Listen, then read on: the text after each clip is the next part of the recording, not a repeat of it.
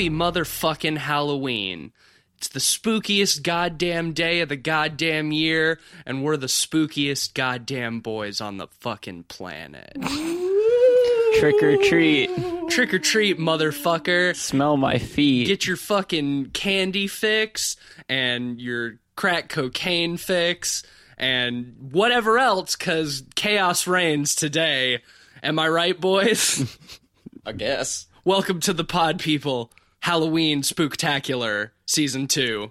I'm the hack a lantern, Matisse Van Rossum. I'm the I'm the treat boy, Ben Sheets. And I'm the guest monster deluxe. Oh, Cleveland, I thought you could do better than that. You get the participation trophy one this time, spooky bud. boy. That's Cleveland Mosier. Hello, it's me. Silver star. You tried. And it's our favorite day of the year. It is Halloween. Well, I guess technically not when we're recording this, but when you're listening to this, it'll be Halloween. So, hope no, we record on the same day we. Release. That's release. right. We record and release on the same day. You gotta day. keep up kayfabe. because I I am a editing extraordinaire and I can do that shit same day, no problem. You know. We don't edit. This is just how we talk. You know. Wait, this isn't live radio? Oh fuck, we're streaming. ah, shit. And now a word from our sponsors. Have you ever had a problem with too many toes? well, try Dr. Framblet's Toe Away Cream. Get those extra toes out of here. Thanks, Dr. Framblitz. No problem. Now I have a normal number of toes. Yep. Now back to our regularly scheduled programming. Uh yeah, we're talking about Trick or Treat today. A very special, very fun uh Halloween spectacular film. This was your first time seeing it, Cleveland, It was. It was. This was my second time, I think. I've seen it a bunch of times. I've probably four or five times now. Like I, I really like this movie. I like this movie a lot too, and I think Same. I think it's a it's a really good one for uh, a Halloween episode because I think it really captures the spirit of Halloween and like watching scary movies around this time of year and really sort of paying homage to a lot of Halloween tropes and then also kind of turning them on their heads. It is uh, directed and written by Michael Yes, Dougherty. yeah. Okay. Who we've talked about on the show before, uh, who did Krampus. Why does he do exclusively seasonal themed horror movies? I think it's a new thing for him. Before he was mainly just writing stuff. Like I know he wrote X Men Two, and I think X Men Apocalypse, which Oh, was no. one of the That's a newer terrible ones. movie. Yeah, I didn't I didn't know he wrote that. That's Yeah. actually a huge shame. But I don't know what we're gonna see from him next. He's done Halloween and Christmas. Is he gonna do the next big Thanksgiving horror movie or Mardi Gras horror movie? I think it's going to be a Valentine's movie. it's gonna be an Arbor This Day year. horror movie. Love finds everyone. Earth Day horror movie. oh, yeah. that's- We've been damaging the Earth for years, So just and now 2012? the Earth damages us. Al Gore is a serial killer. Written and directed by Michael Dougherty. But let's get back on topic. We're rambling a lot today. Trick or Treat is a uh, anthology horror film, but kind of different from your run of the mill, uh, more traditional anthology style film like Creep Show. Obviously, heavily inspired by Creep Show and other such films, Tales from the Crypt and shit like that but it's like different stories are all connected and taking place at the same time and they're all kind of set up individually at the beginning and then played out, you know, over the course of the movie.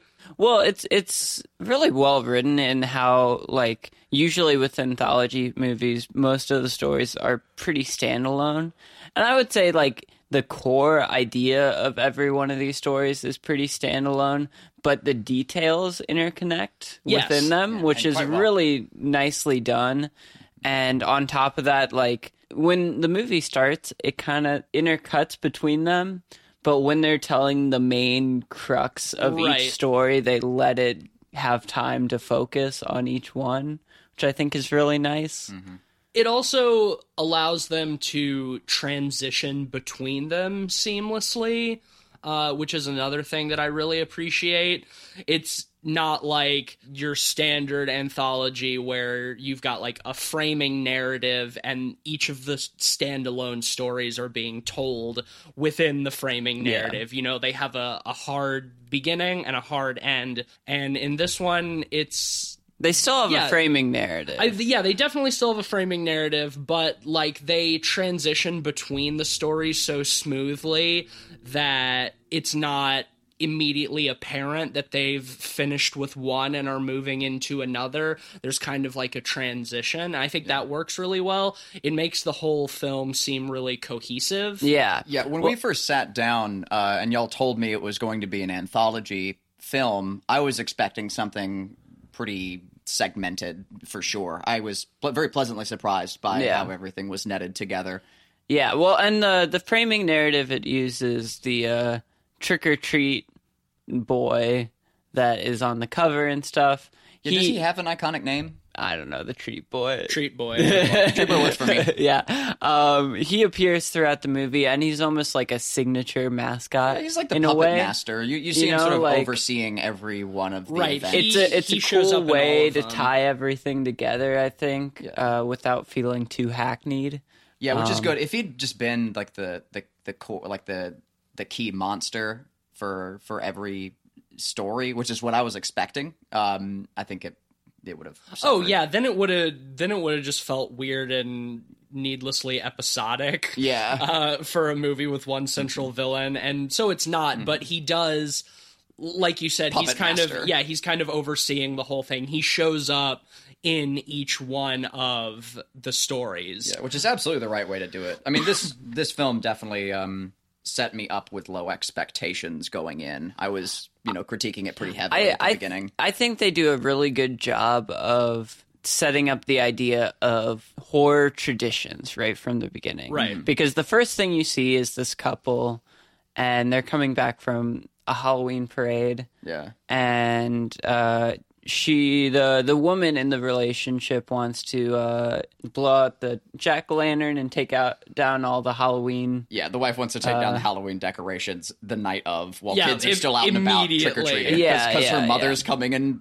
the next day Yeah. and would wouldn't be pleased, even though she's an adult. yeah. like while the guy is like, it's tradition, it's bad luck to, you know, blow out the jack o' lantern and uh, do all that stuff. And then the wife's like, "But I'm in a horror movie, so I need to break tradition, so I can die." Well, that's the thing, you know, like throughout the whole movie, it sets up this idea of both tradition in a sense of holiday traditions and what that means, as well as traditions in the sense of horror movies. Horror tropes, Yeah, and and, horror and tropes. then subverting them. Yeah, yeah. Well, and that's the thing. You know, I think the treat boy character kind of plays a good symbol throughout the movie of horror tradition um, because we kind of see him every time something takes a hard left turn. and they're good turns.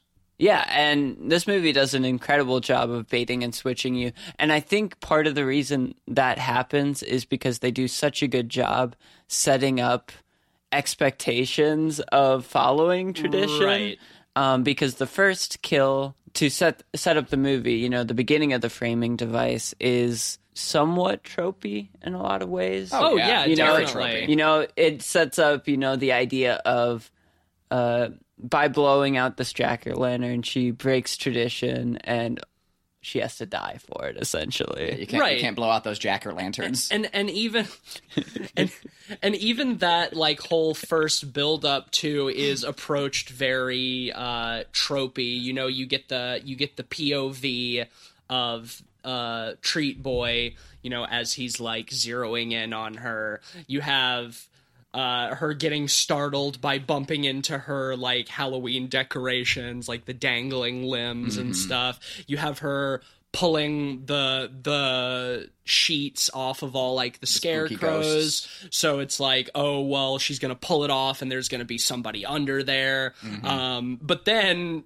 Cut away to the husband. yeah cut away to the husband who just falls asleep watching a, a porno vhs like um, immediately because not that much time could have passed. correct Yeah. So he just um, put on a horror, like, or he put, put on a, a porn, a porno, and then just passed out immediately. Like, well yeah i in love his clothes, still clothed.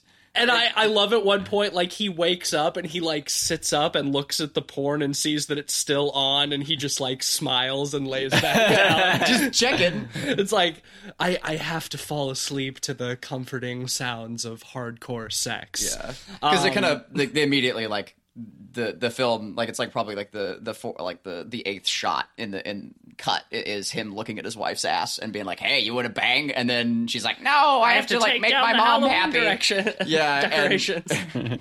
So like I, I guess I guess the, the husband is that's that's his his archetype is he's sexually obsessed and Right. It's weird. It's just a weird interaction like with this character. yeah, but it, it is also very tropey. You oh, know? Oh, extremely, yeah. So it's it's setting Well, up like him all being him being stuff. lechy is yeah, it's as tropey as it gets. But like just the the I'm just talking about specifically him running the porno and falling asleep in his Right. clothes in his bed, and then waking back up after 15 minutes, checking that it's still going, smiling, and going, back, going to, back to sleep, sleep. still clothed, while his wife is taking down Halloween decorations. Like, Yeah. What? I, I love it only because he said he was going to help take down decorations and then he just falls asleep watching a porno. which they do make it clear that like he does seem to evade tasks because she makes a reference to him like playing games all like video games all the time. Yeah. Right. I, I was gonna say like a further uh, subversion of that first kill trope is that you expect the the treat boy to be under one of the the sheets, but then he's in the box where she's putting all of the Halloween decorations, which I also really love. And then it sort of expands from there and uh, gets into setting up the, uh, I guess, four main uh Yeah, the through line. Yeah the four the four main uh stories you know you have the setup of like the the like college age girls going to a party with like anna paquin.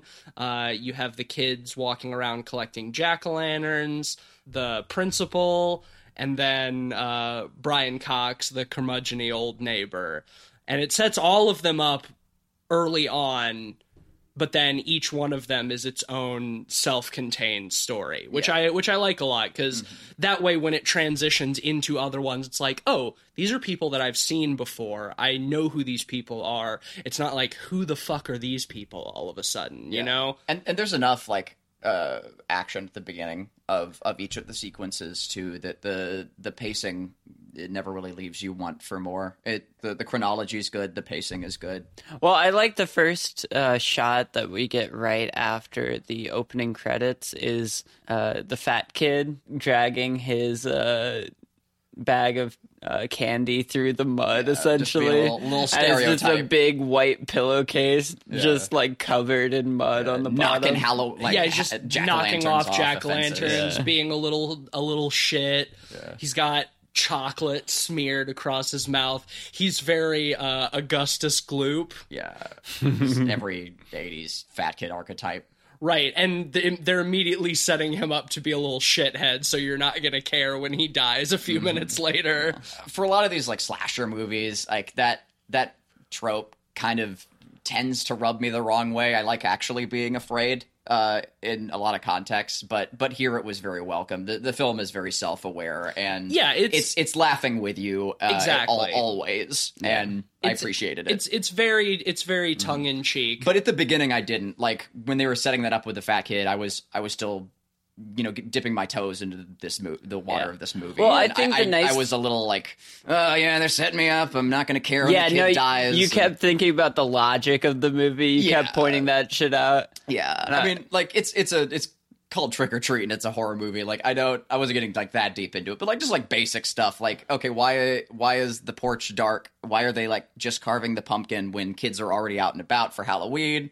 There was you know just a few like little things. I was just I was being nitpicky. that's that's why I I think that this movie so well captures like the the spirit of the Halloween season too. Because like Halloween is about fun mm-hmm. and also you know being able to be scared. You know you go to haunted houses you watch scary movies. You know it, it's the time of year that we all kind of want to have fun being scared. Oh, yeah. And- Al- although for us that's like all the time Most definitely. and, and in defense too of uh, uh of, of both the movie and uh, your point to you were making just a second ago, Ben. Uh, like the the film's core focus is on uh you know repeating traditions and horror movie tropes, uh and that self awareness becomes you know, very, very right well prevalent. it is it like i was saying it is also like about having Yeah. fun Yes. you know it's it is Yeah. it's a very fun horror movie At its doesn't core, yes. and they made yeah they made really good calls uh to to set me up to be sort of cyni- cynical and and also one of the the biggest tropes or traditions you can have in any of these sorts of slasher halloween movies is that they don't apply logic Yeah. Well, and the thing is, like, the nice thing about the self awareness of this movie is it's not like overly wink, wink, nudge, nudge, tongue in cheek. It's more in it the doesn't get caught spirit. up in its own meta it's never more done in the spirit of fun mm-hmm. right than mm-hmm. anything, you know. And this is a short movie. This is only like 80 minutes long. Yeah. So it doesn't have any time to overstay its welcome at any point either, which is really nice. and it does a really good job of like fitting four complete short stories into 80 minutes Mm-hmm. you know and and not and giving them all the time that they need and none of them feeling rushed or overdone whereas like with a lot of anthology movies there's generally like one that is really standout. I think of something like fucking uh, VHS 2, which overall is not a great movie, but has one really good segment that is given the most amount of time and is the standout of the film, where all of the ones in in this movie are treated equally and I think equally well done yeah there's there's nothing that I think is uh, particularly much higher quality above any of the others. yeah it's uh, uh, anthologies are are are very often um utilized i think yeah as a, as an excuse for poor writing because it only lasts for such a short the one each each segmented arc Well- only lasts for such a short span of time that if it's bad the next one queues up it's easy for Yeah, an and you can get away with anthology to be in, inconsistent because they are so disparate. Mm. And a, well, Um, and a lot of anthologies have different writers and directors for each segment. true. Not not all of them, but VHS is one of those, Grindhouse, or cetera, you know, yeah. Grindhouse, or like the ABCs of Death.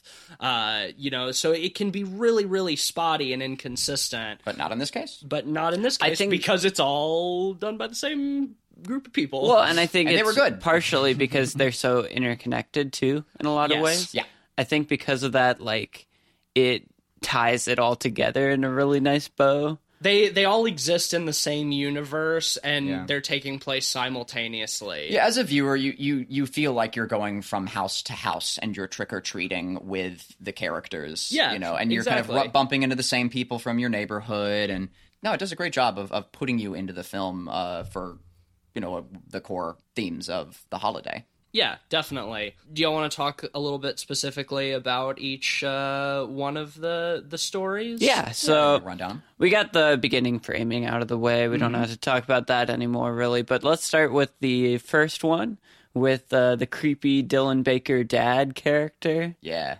Um, Dylan Baker is low key one of my favorite character actors, and he doesn't ever like outshine any main actors, but as like characters, he does such a good job. such a great mark in a character actor for sure. Yeah, Uh, yeah, uh, when when he was first introduced and he gives away his cue that he is like a, a spooky, you know, killer, um, a psycho yeah. principal. Uh, I I think at that point I had very low expectations because the opener, you know, kind of sets you up to have that. Um, this film played me very well, like uh, for sure. I I definitely hit all the marks that they wanted me to hit as a viewer. Uh, and it had me saying, "Oh man, you know, like he's he's really wasted on this film," and I ended up eating my words, like for sure. Yeah.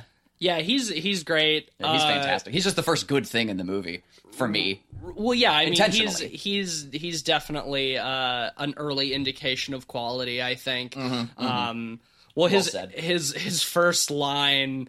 Uh, when the the fat kid is like taking all of the candy that he's left out on the porch, his first line something like, "Now that can't be good for your diabetes."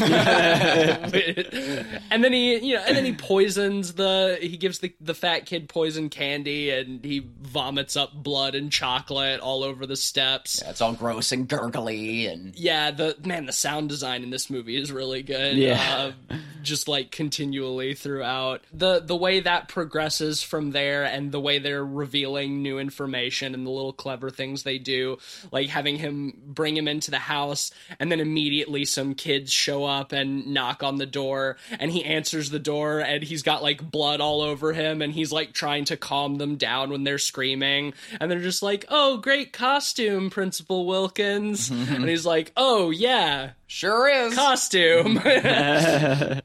and then when he's, you know, he's got the hole dug in the backyard and he's like burying the body, and then his kid starts yelling out the window at him. and like to be clear too, like the oh nice costume, uh, you know, to the the person who's actually a spooky monster is is super done, but. Again, credit to the film. Like it, it even though it's tropey and it's been done hundreds of times, like the the ex, the execution was great. It still Right. made us laugh. Yeah. Um, well, and the other thing is, it still wraps around this idea of tradition. Um, you know, when they first scream, you think, "Oh, they they know he's crazy or something," and then they play. You know, it's just tradition of Halloween. You know, you're expected to have spooky things out right, and you're about. expected to be scared. Um, the other thing I like is he poisons this kid and drags him to his backyard to put him in this big hole that he dug.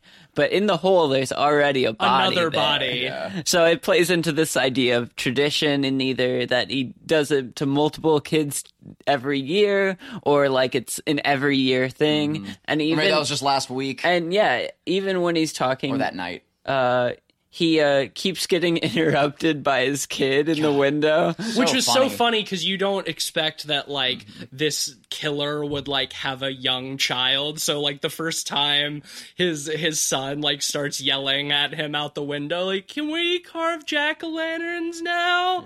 He's like go inside and watch charlie brown.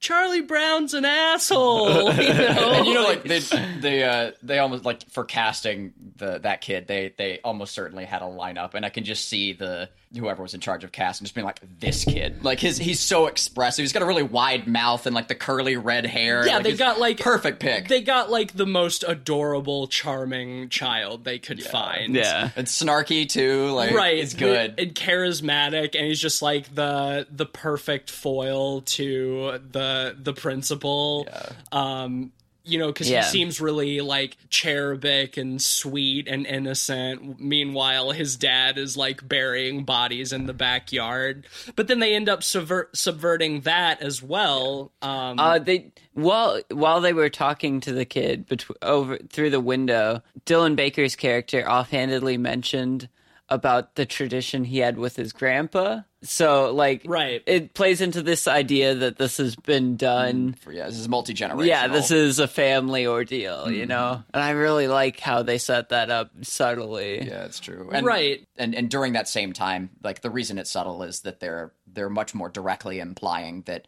the kid is pissing off the dad and he's gonna holding the knife behind him and he's like, Yeah, we'll carve up that pumpkin and like you, you get the vibe that he wants to kill his kid. yeah, he's like, yeah, let's go down. We'll go down into the basement, and he, yeah, like you said, he has the knife behind his back, and the kid gets down to the basement. He's like, let's carve a scary face this year, Uh-huh. and you know, you have him behind the kid, like raising the knife, And like the camera pans up so you can't see the kid. and you know, he brings the knife down, and there's this really gross sound. You're like, oh no, he Yeah, killed. and blood spatters Yeah. up the side of his face. So I'm thinking like, oh, you know, I guess they they didn't want to do anything, you know.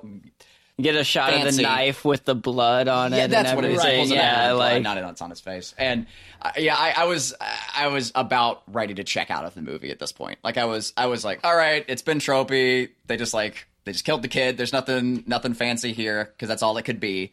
And then the camera pans out.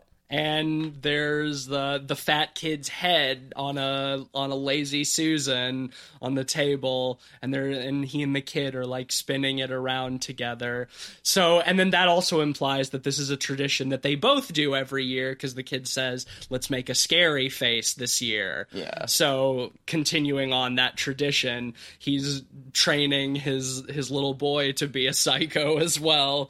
Uh which is you know one of the first times that they really dramatically subvert your They have a left turn, expectation yeah. like a really dramatic left turn and then they keep doing that throughout the Yeah. rest of the movie by by the end of that first uh little standalone story i think you're meant to have a pretty good idea of what the rest Yeah. of the movie's going to be it, it's sort of like you said it it sets you up to think that it's going to be one thing but then by the end of that it's like okay they're taking this in a in a much different direction. That story is honestly my personal favorite of the bunch, uh, just because I think it's so excel- uh, excellently executed, especially with how good of an actor Dylan Baker is, Yeah. and how uh, when he's burying the kid, like he gets keeps getting interrupted between uh, his kid in the window and Brian Cox uh, next door, oh yeah. Uh, who uh, Smells who's like a whore out here. yeah, uh, what are you doing down there wilkins hiding bodies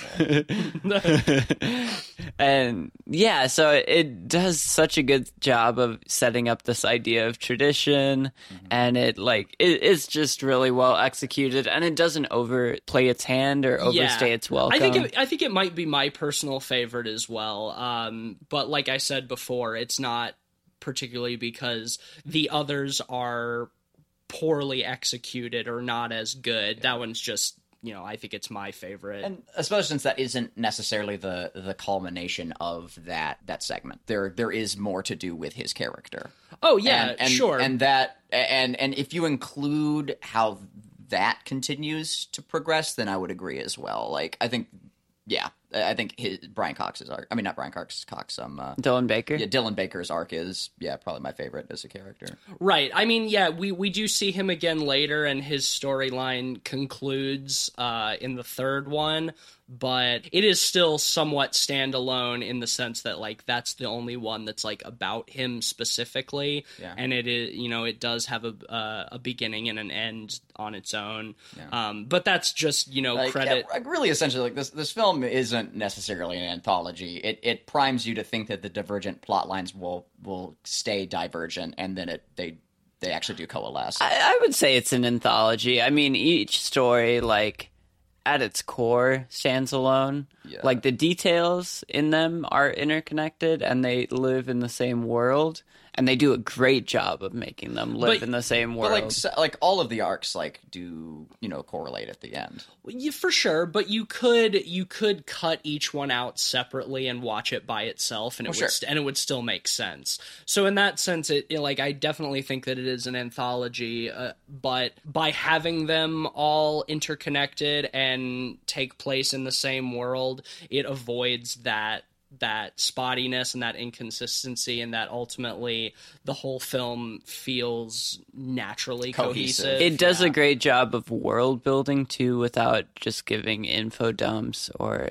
explanations The, the exposition is good. Like the the bus driver sequence is you know like doesn't overstay its welcome. And yeah well let's go Let's into get that a little that bit one, 'cause more That's so the second one, yeah. Uh, so the next story covers three of the trick or treaters that showed up at the house uh, where Dylan Baker entered the door and they screamed.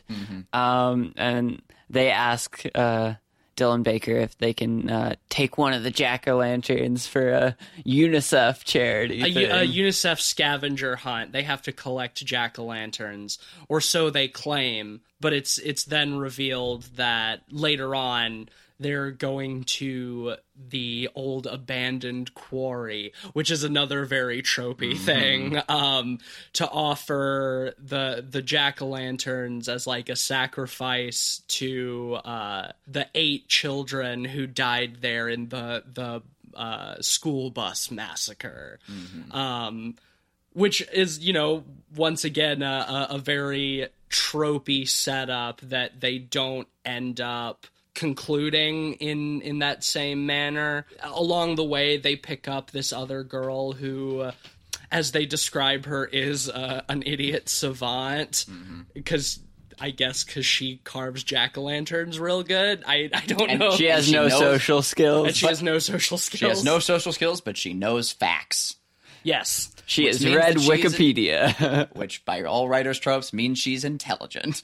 right. It then, you know, it turns out that their plan all along was to like play an elaborate prank on her and, you know, scare her into thinking that like the the ghosts of the dead kids have like come back. yeah, and so they go down to the quarry, in the quarry where the bus has crashed, and the elevator going down can only take three people at a time. well, it can take more than that. It's that the the the girl was jealous.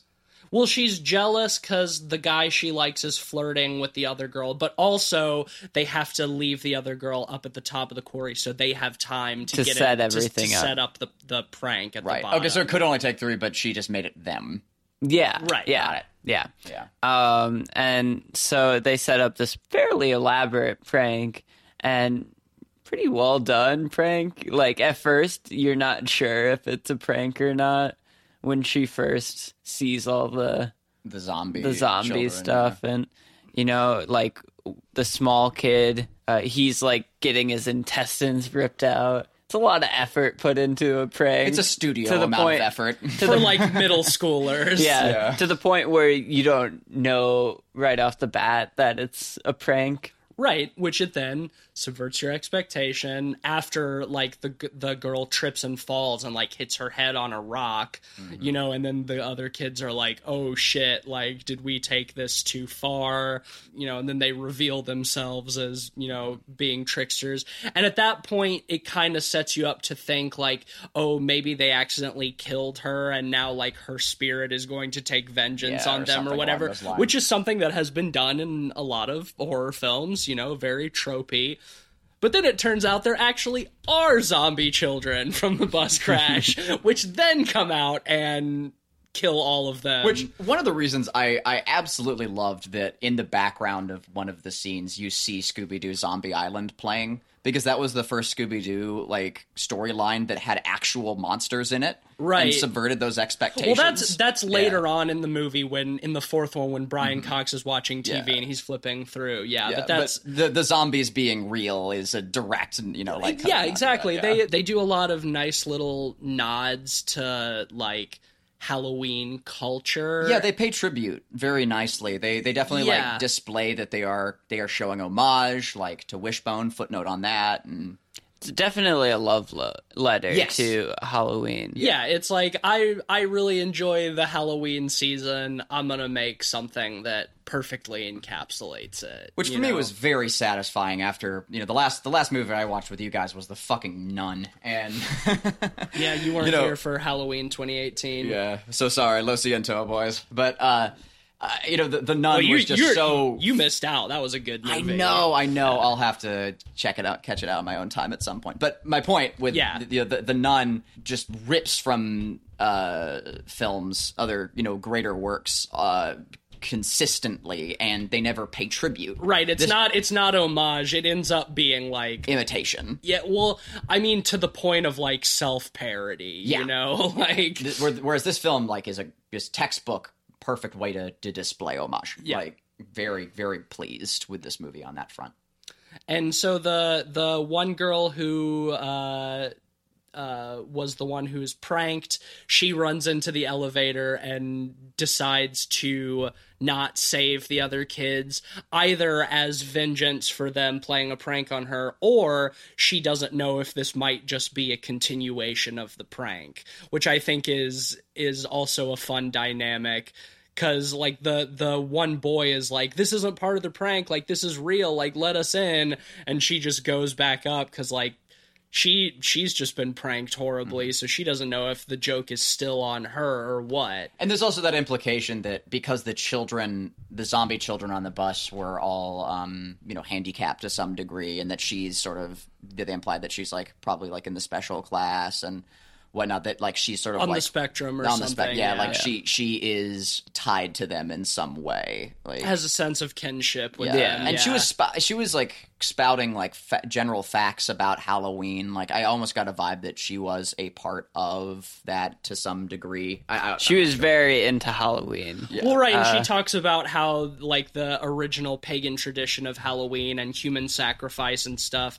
So yeah, maybe maybe leaving the kids there to die uh, was for her, you know, making a sacrifice on All Hallows Eve Mm-hmm. or whatever. You know, there's it's it's layered you know there's there's so much Yeah, that you good. can pack into you know such a a little moment you know which you know that's just good writing Mm-hmm. oh yeah, um, the film's dense. It is, Yeah. which is For- for little for nods. yeah for being fucking eighty minutes long. Like yeah. And tropey as hell. Like it's very good. Yeah, without without having too much packed into such a short amount of time. All right, well let's move on to the third one, uh, which revolves around Anna Paquin and her friends. Uh, Back to the Paquin. Back. God damn. Y'all probably can't hear these people running around upstairs, but it's fucking obnoxious as shit. Yeah, it's like this is a WWE match like going on above us right now. I'm gonna go up and RKO somebody here in a minute. um, but yeah, so Anna Paquin and her friends, they're you know we see them early on uh, in the movie getting into their costumes. Anna Paquin is dressed like Little Red Riding Hood.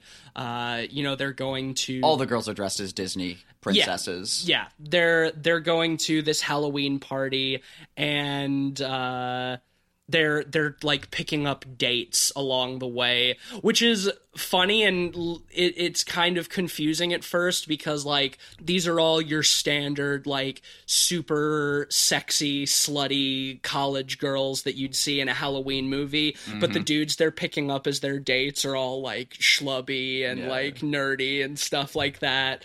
Um, Which again, pretty standard fare, and I was definitely keying into the the facts like that they were just telling me, oh, yep, they're they're slutty there, so they have to die. You know, like you're you're Yeah, well, you know, and like- Anna Anna Paquin is uh, set up as like the virgin character, Right, the- Like her uh, Red Riding Hood costume is pretty reserved and modest compared to the other girls. yeah. botanical. Yeah, Um and yeah, they're and all of her friends are like pressuring her and like like you have to get laid at some point. You're point. 22. You're How have you 22 and you're a yet? virgin. Like you gotta do blah blah blah. And she's like, "Well, I always imagined my first time being special." You know, all of this like super tropey nonsense. Well, looking back on it, one of the things I like about that stuff is Oh, yeah. they call her a virgin, but they never, never ex- say specifically getting laid. They- yeah, and I that's think the reason is it's, Oh, yeah. it's a virgin to the tradition of what they of do. what they're doing. Yeah, no, I you're right. They do. They never uh specifically refer to. but it does play into that trope a hundred percent. Well, right, because you know they are they are set up as like the the traditional immoral teenagers or college kids who are you know just debauched you know so of course they have to die as punishment you know And it plays it up with you know them finding all these schlubby dudes to pick up too. Right. I but but it it does like leave you sort of questioning like what the fuck is going on? Like these girls could, you know, be hooking up with anybody. Like why are they why are they all picking up these like sort of schlubby weirdos? Um but that all culminates really nicely. They also set up early on that there's like a vampire out and about. Uh, we see him uh, kill this one girl, you know, but he's got a mask on. And we see his fangs and shit. And so later on, Anna Paquin is walking through the woods on her way to this party in her fucking Red Riding Hood gear, you know. So, and she's accosted by the vampire, and we see him bite her, and she screams. And then it cuts to like the party where they're all just like in the woods, you know, presumably getting drunk. They have a bonfire or whatever, and a body falls from the trees that is wearing the Red Riding Hood outfit.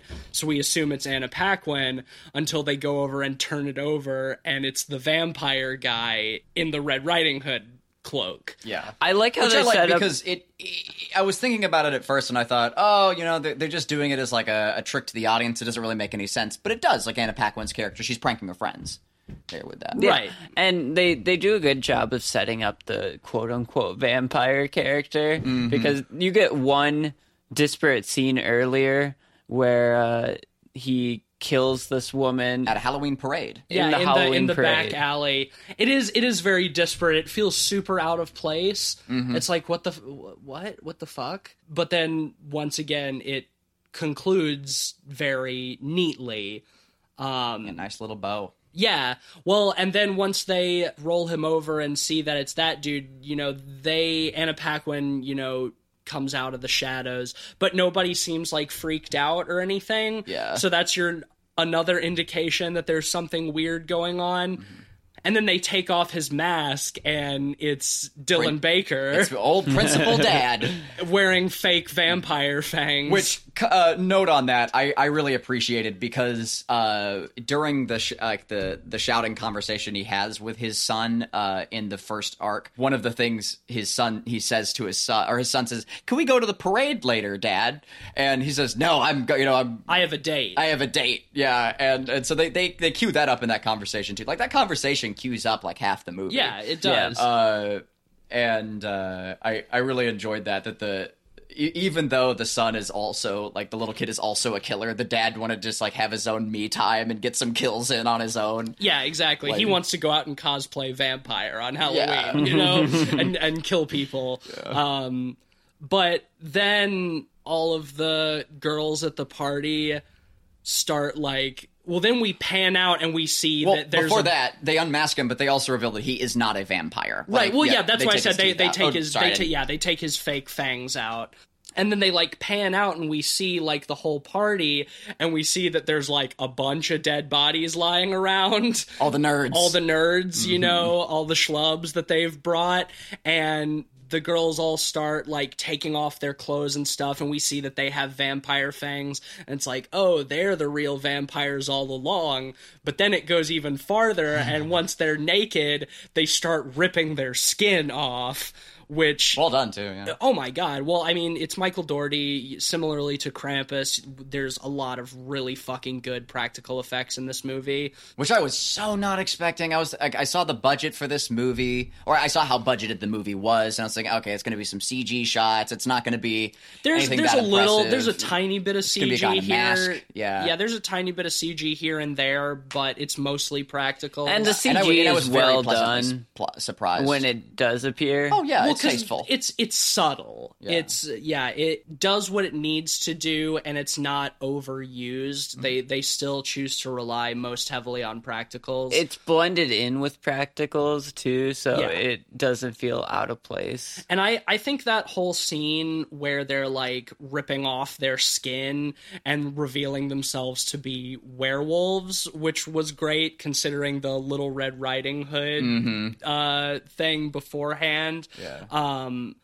I, I think that the the first little story with Dylan Baker is my is my favorite story of them all, but I think that scene of them transforming It's in my the, favorite in moment. the woods is my favorite scene of the Yeah. movie. And and again, like that was my footnote from earlier too, because that is where Dylan Baker's plot line comes to a very Yeah. literal end, and so counting that into the first plot line as well, I think, yeah, it's it's fantastic. Yeah, but it's like it's uh I would say the scene that veers most into like legitimate horror, I think, with them like pulling their fucking skin off and shit. Like it it looks really good and it's gross and like visceral and kind of scary, I think.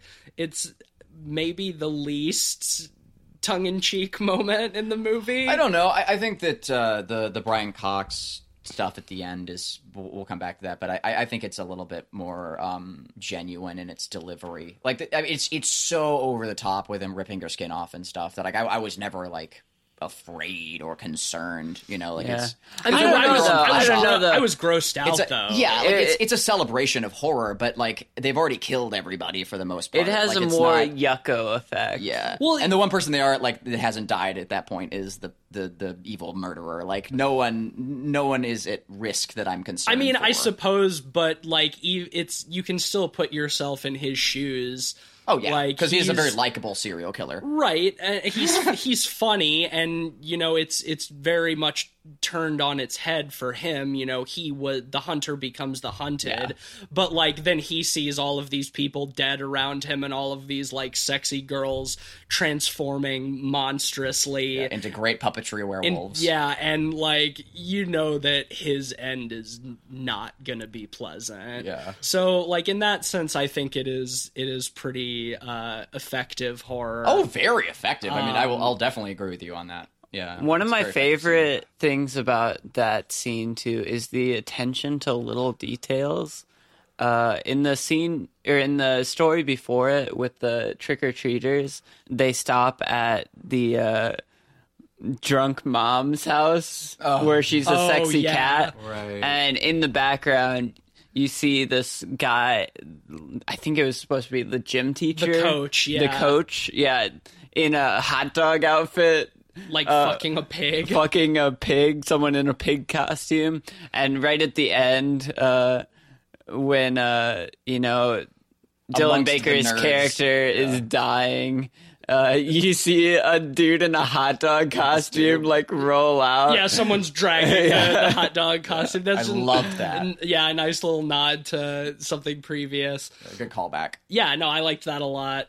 Okay, well, let's talk about the last one, and then we'll wrap it up with the conclusion of the And film. one final point on that last arc too. Oh, sure. like, that I, that I love is that the the twist on the twist of them not being vampires like is that they're all teen wolves, and and so e- even then when it subverts your expectation, it's still like pulling from you know like a direct source with like Teen Wolf. yeah, Like, it's great. It's still properly campy. Yeah. you know. yeah, for sure. No, it's great. I I really like that that sequence. Yeah, all I and they they push the camp in the final scene, final story to Oh, yeah. eleven. the The final story covers Brian Cox's character. You know, he's the, the old curmudgeon that lives next door to Bill, Dylan Baker that talks to him through the the fence, and this happens pretty much at the same time as that story. Um, but you start by having some trick or treaters come to his house, and the door opens, and this like these scary eyes appear in the darkness. Yeah, these like glowing eyes, and you hear like something growling. which is right out of uh, the the Halloween episode of Wishbone.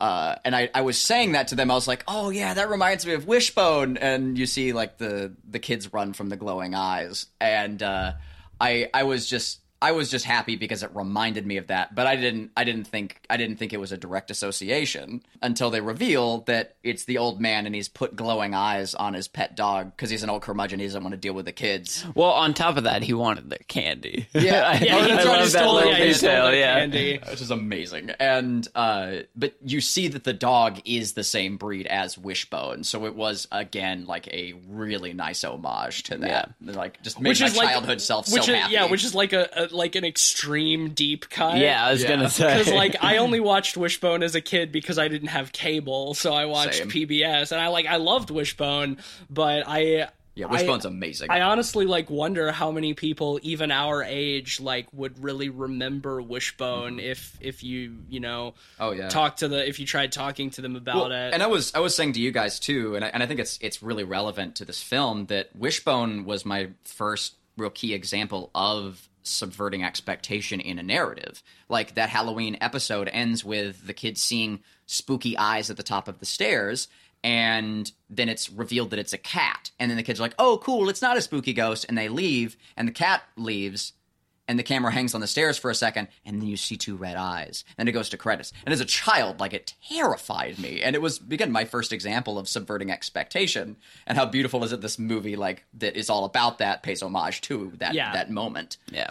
And and it is also like right after that when you know Brian Cox is eating their candy and he's like flipping through you know the TV channels and there's all these like horror movies and stuff on and one of them that he flips past is Scooby Doo on Zombie Island Yeah. like we talked about earlier uh that I thought that was also a- Great, a, really nice little Yeah. homage Um, on those homages. Well, and it kind of ties all of the framing narrative back around uh, in a lot of ways because you this is where you know the treat boy from the beginning is the uh, Is the the- main villain yeah, again, Good old treat boy. and it kind of wraps it around because the idea of tricking uh, the uh, the trick or treaters for their treats Gets you tricked. is is the reason yeah the the treat boy comes to begin with essentially to uh, wreak havoc on him Well, he's just he, he comes for anyone who breaks tradition. exactly you know it, it has this idea of tradition He is the Halloween antibody. and punishment for breaking from right that. and we have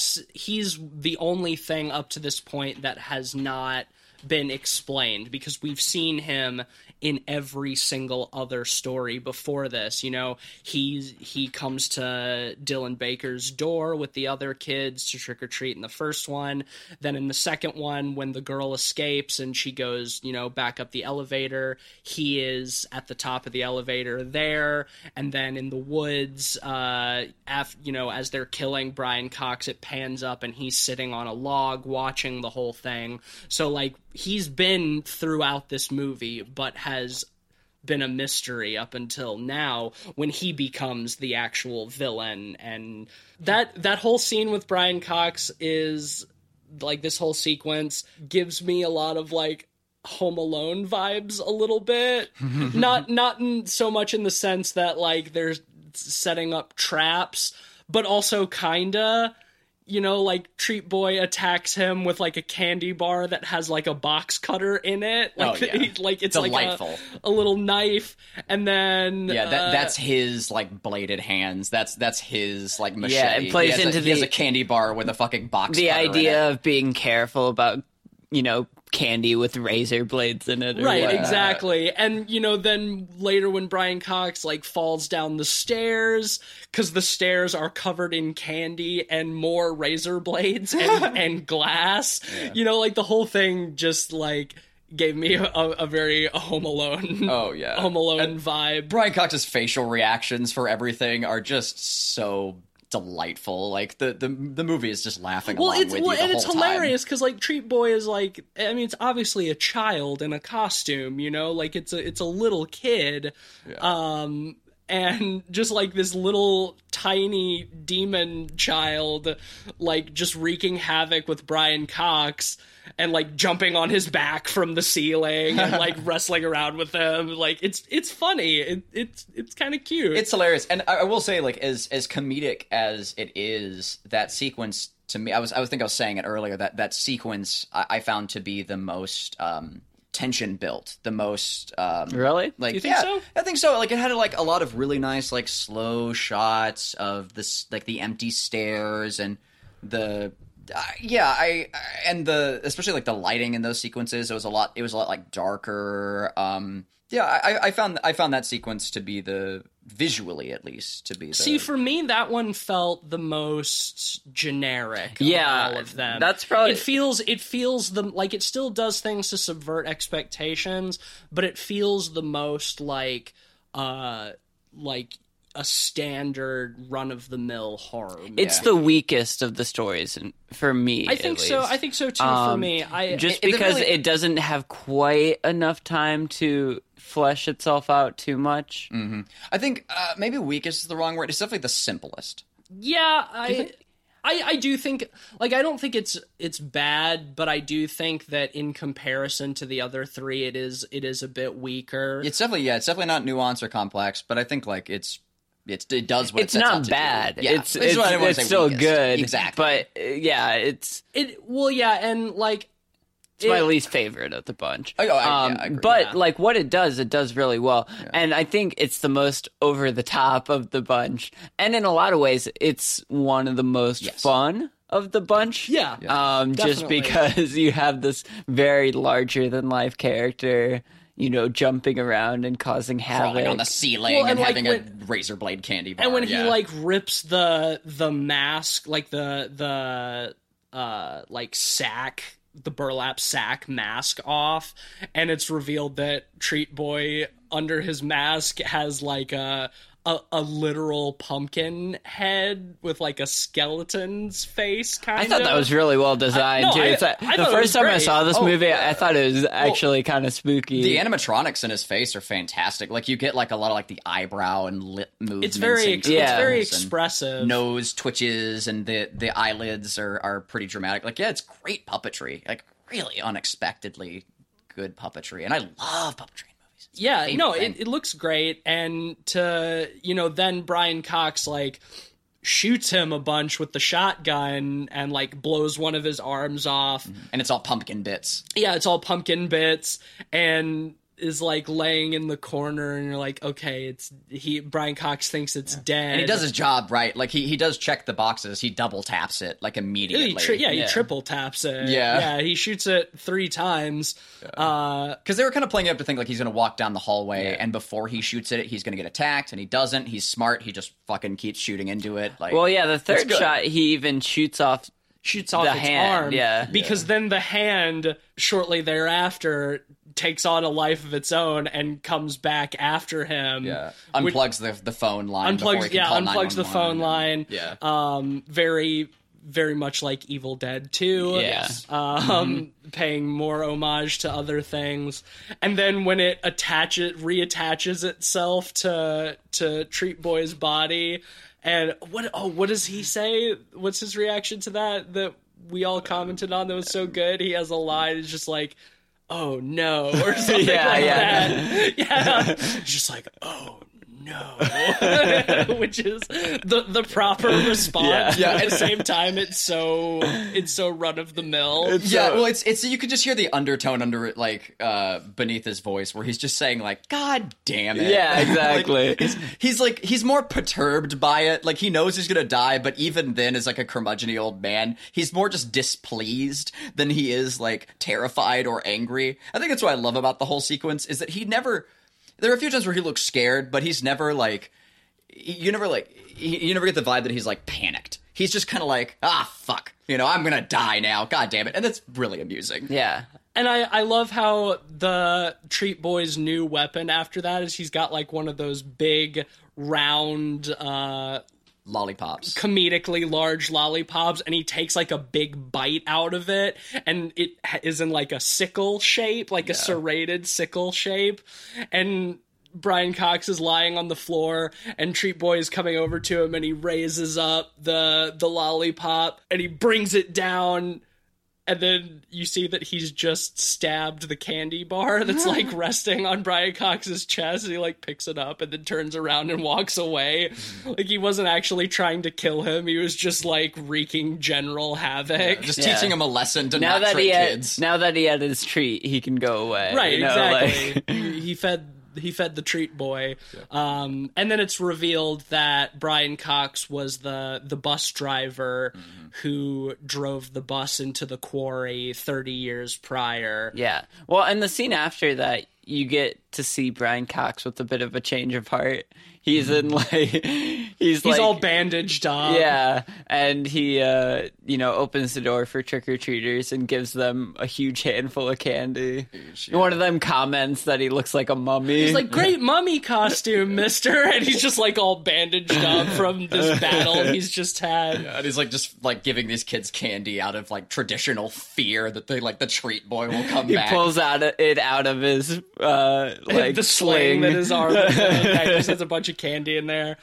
And then it ties up very nicely with someone knocking on his door again and he answers it and it's all the zombie children from the bus who have uh, come to take their vengeance on him after 30 years and cut to credits. So yeah it does a really fucking fantastic job of like all of these stories being standalone but still interconnected in a way that that feels cohesive. Well, it took me the whole podcast to like find the word I was looking for, but I finally found it, and the movie's a Halloween allegory. a allegory. Yeah, nice. This is a fucking great Halloween movie. Um, if you are listening to this episode on Halloween and you need something fun tonight to watch to get you in the mood while you wait for trick or treaters to come to your door before you go out and get totally blasted like you should. Um, Go meet some werewolves. go meet some werewolves or Yeah, some watch this one. This is a, this is a fucking great movie. It's uh it really perfectly encapsulates what Halloween is all about and why it's fun and why it's scary and uh It's only 80 minutes, you know? Like, Yeah. you can fit it into your schedule, even if you have Halloween Like, plans. it's- it- like, it's weird to say, but in a lot of ways, I think that for this time of year, Trick or Treat is uh is a very good feel good movie. If if you know what I mean. Oh yeah, again, the the movie's laughing with you. yeah, it's it's very campy. It's fun. It's full of jokes, but it it still like revels in its craft and in in it in that takes itself you know the proper amount of seriously. yeah, it captures the spirit of Yeah, Halloween from really a production well. standpoint, like it's it takes itself very seriously. Yeah, like it's it's not a throwaway. Like it wants to be fun and funny, but it's you know it's still a a work of artifice. Yeah, you and it's it's got a great budget and it's very well utilized. The sound design is really good. The score is surprisingly good. It's just really well done. It captures that fun mood of Halloween. Yeah. You know, where spooks are happening. Spooky chills and thrills. But, like, it's all in good fun at the end of the day. yeah, it's you know it. I think it it can provide that kind of same feeling as like settling down and, and on Halloween night to watch like old Vincent Price Halloween specials or something. You know, like it's it's campy, but you know it's serious and it's fun and it's just a, a really a really great. uh way to capture the the spirit of Halloween, which Yeah. we've said ad nauseum at and this I, point. I think that's why the you know ideas of tradition in the movie work so well because the core you know ethos of, of the movie is to capture that you know Right. tradition and feel of trick or treating and Halloween as a whole. Well, speaking of uh, talking about how great this movie is ad nauseum, shall we get to ratings? Yes. Yeah. Um, ben, you wanted to do ratings slightly differently for this. You want to rate each of the Yeah, we'll uh, just go each of the through really quick. individually. Let's just go through each one and rate it, and then we can talk about it at the end as a whole, each one of us. Well, what I was thinking is we can each go down the line and give our ratings for each of the four, and then I can take an average of those four for each of us Okay, for sure. to to give us you know each a rating, and then I'll average those numbers out at the end. So why don't you start, Ben? Sure. Uh, so we'll start with this creepy dad. Creepy. Dylan Baker. Yeah. Uh, do we want to do we want to include the the opening arc? You think know what? I think we'll count that in the Treat Boy one because it is the uh, Yeah, the, good it's the Good it's call. the culmination. yeah, it's the rapper. It's the like it. rapper story. the you candy know? wrapper story. Yeah. Yeah, exactly. I think this one's excellent. Dylan Baker is incredible as always. Um, it really does a good job of starting light and then immediately subverting your expectations and going really dark with it. You know, you start with this almost like after school special scene where he's talking to the kid on the steps and like it just goes awry when the kid starts puking blood and chocolate. Right. and that kind of captures the the tone of the movie for the rest of it. And uh, i think the interactions between him and the kid are really great. And the ac- interactions between him and uh, brian cox are really great all in the the backyard it does a great job setting up the rest of the movie really well and subverting your expectations with that final bit um, i would give this a five out of five. I think this is a nearly perfect uh, anthology bit, and it's one of my favorite anthology shorts out of any uh, Halloween or horror anthology movies. Okay. Um, what would you give the Zombie Kids one after that? Um, I would. Uh, I really like that one. I think uh, the zombie kids are a really good little bit of exposition in there, but it does a good job of adding details that informs the rest of the stories really well. Um, I like the idea of it's almost like a boy who cries wolf story in a way. You know, they they do a bad thing and prank this mentally handicapped person, and that kind of bites them in the butt in the end. It's probably the longest of the the four, I think. I guess so. Um, yeah. but I think it's well done. I would give this a four and a half out of five. uh, now the uh the werewolf girls. Uh, give that one? The Werewolf Girls, uh, I think this one as well plays up the idea of tradition really well with, you know, the the virgin slut kind of dichotomy idea that's played to death in horror movies and kind of turning it on its head in a lot of ways.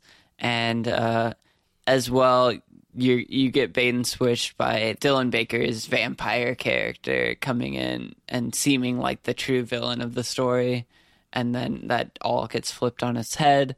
Um, I thought the werewolves effects were pretty incredible. Um, it definitely caught me off guard the first time I saw it. Yeah, and I I love how they put in details in it. You know, little things that you might not catch the first time, but you know, really play into rewatching and it kind of interconnects everything and builds the world well. I would give this a four and a half as well. Um, I think it's really well done. Um, yeah, And last but not least, Brian Cox and Treat Boy. the Brian Cox Treat Boy story is really fun. Um, Brian Cox, as always, is incredible. I think the effects of that one are some of the best in the movie. Um, it's a lot of fun. It's the most over at the top of the bunch. It's probably the least fleshed out of all of them, which is my biggest problem with it. That being said, I think all anthology movies, the the rapper story for all of them is all almost always the weakest True. of the bunch. You know, because you have to, you know, bow tie everything. But it's still a lot of fun, and I think the uh, the pumpkin head effect is really well done and kind of creepy. Actually, it's kind it's it's very effective.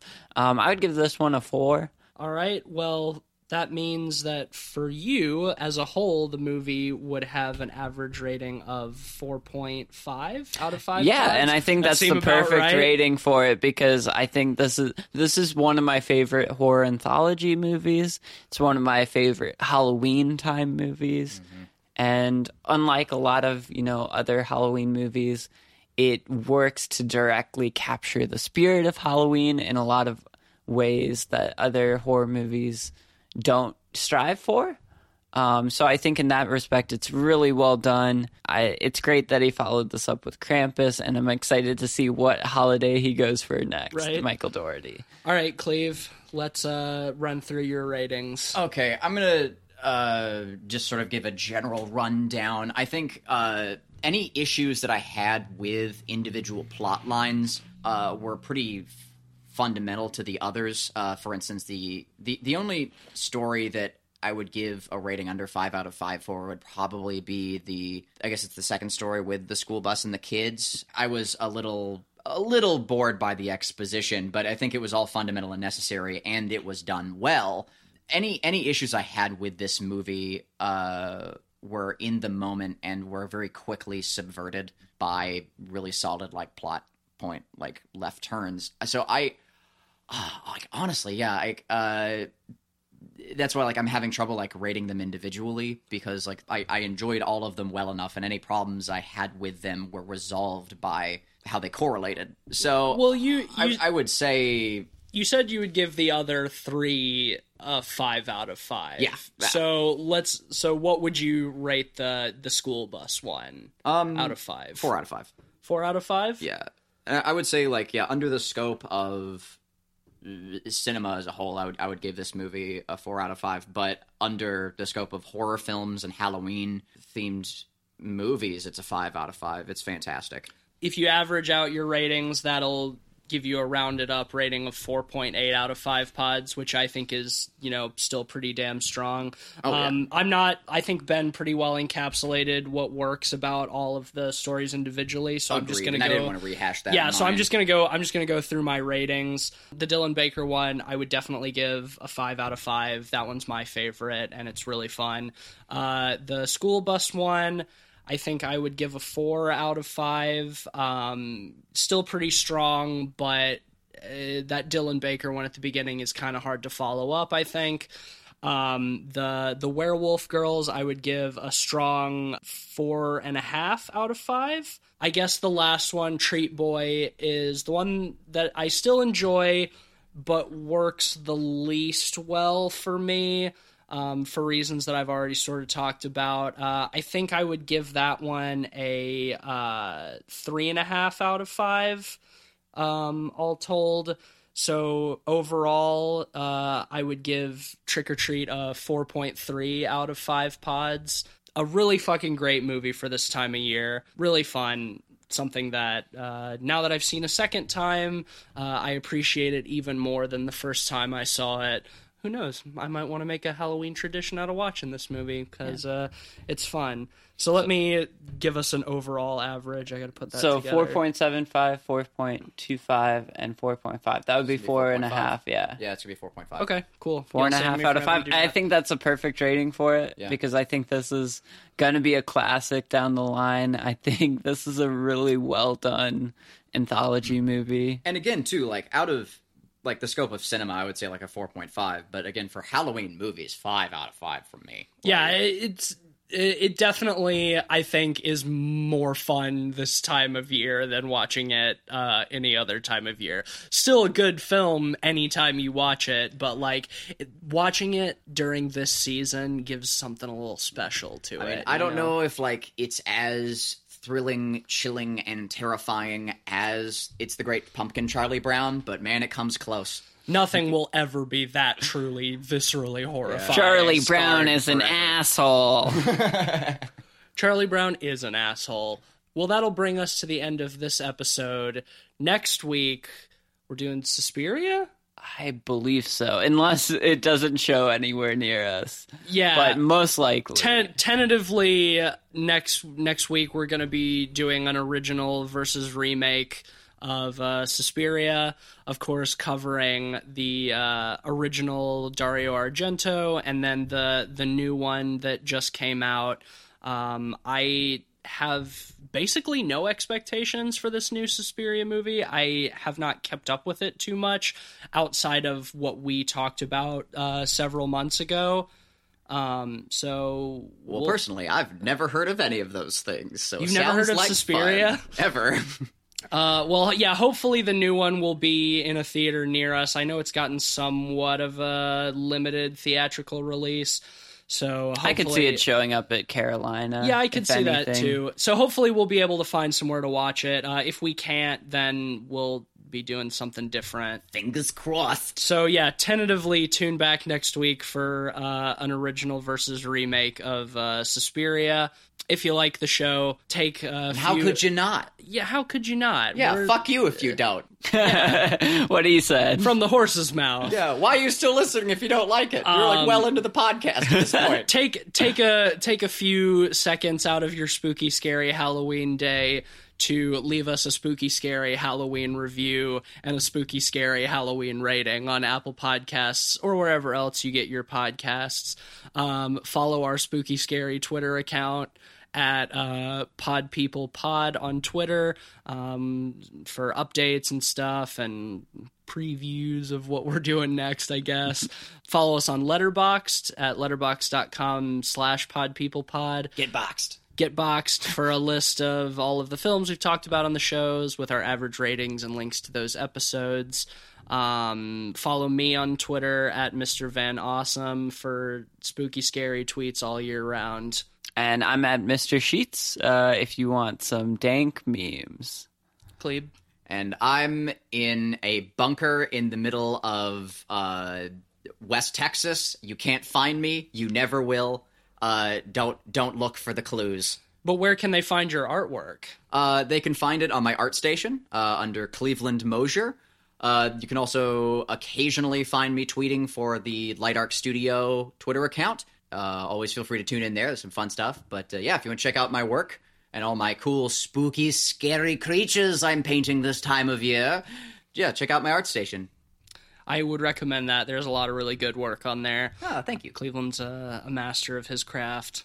Um, Ah, you're gonna make me blush. Crafto Lantern. Um, um, Um, well, thank you as always for listening to the show. We hope you're having a great Halloween, or if you're listening to this after Halloween, that you did the best holiday of the year justice. And uh, we'll be back at you next week with another review of something. So until then, stay scared and check your candy for razor blades. I said that last week, but it's Halloween. I'm saying it again. And it's more thematically relevant with trick or treat. Yeah. Whatever. Fuck it. It's Halloween. Bye. Bah!